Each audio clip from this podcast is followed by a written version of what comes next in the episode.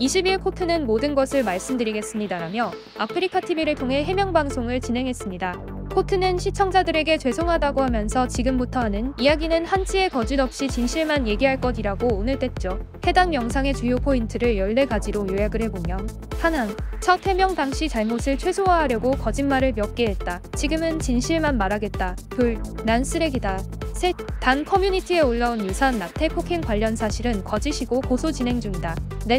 라이프 급여는 300만원이고 급여 중 일부를 내 카드를 이용하게끔 했고 세금 신고했다. 과징금 내겠다. 5. 15년도에 DC인사이드에서 충격적인 발언 등을 했었다.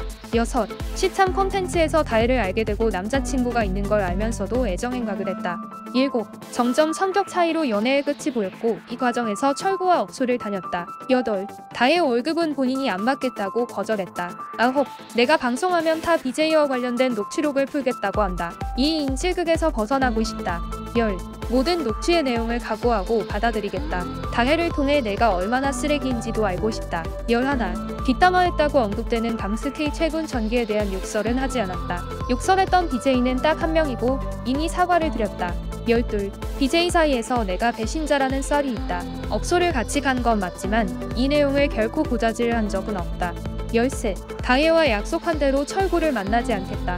14. 제 역겨운 이야기를 들어주셔서 감사합니다. 죄송합니다.로 요약할 수 있는데요. 이번 사건으로 팬들에게 죄송하다고 말한 코트는 그러나 얼마 후 공지사항에 올린 게시글로 진정성을 의심받게 되었습니다. 카페에 게시한 라이프의 공지사항 글을 공개한 코트는 라이프한테 고소 먹고 방송 따로 키지 않겠습니다. 죄송합니다라는 글을 게시했는데요.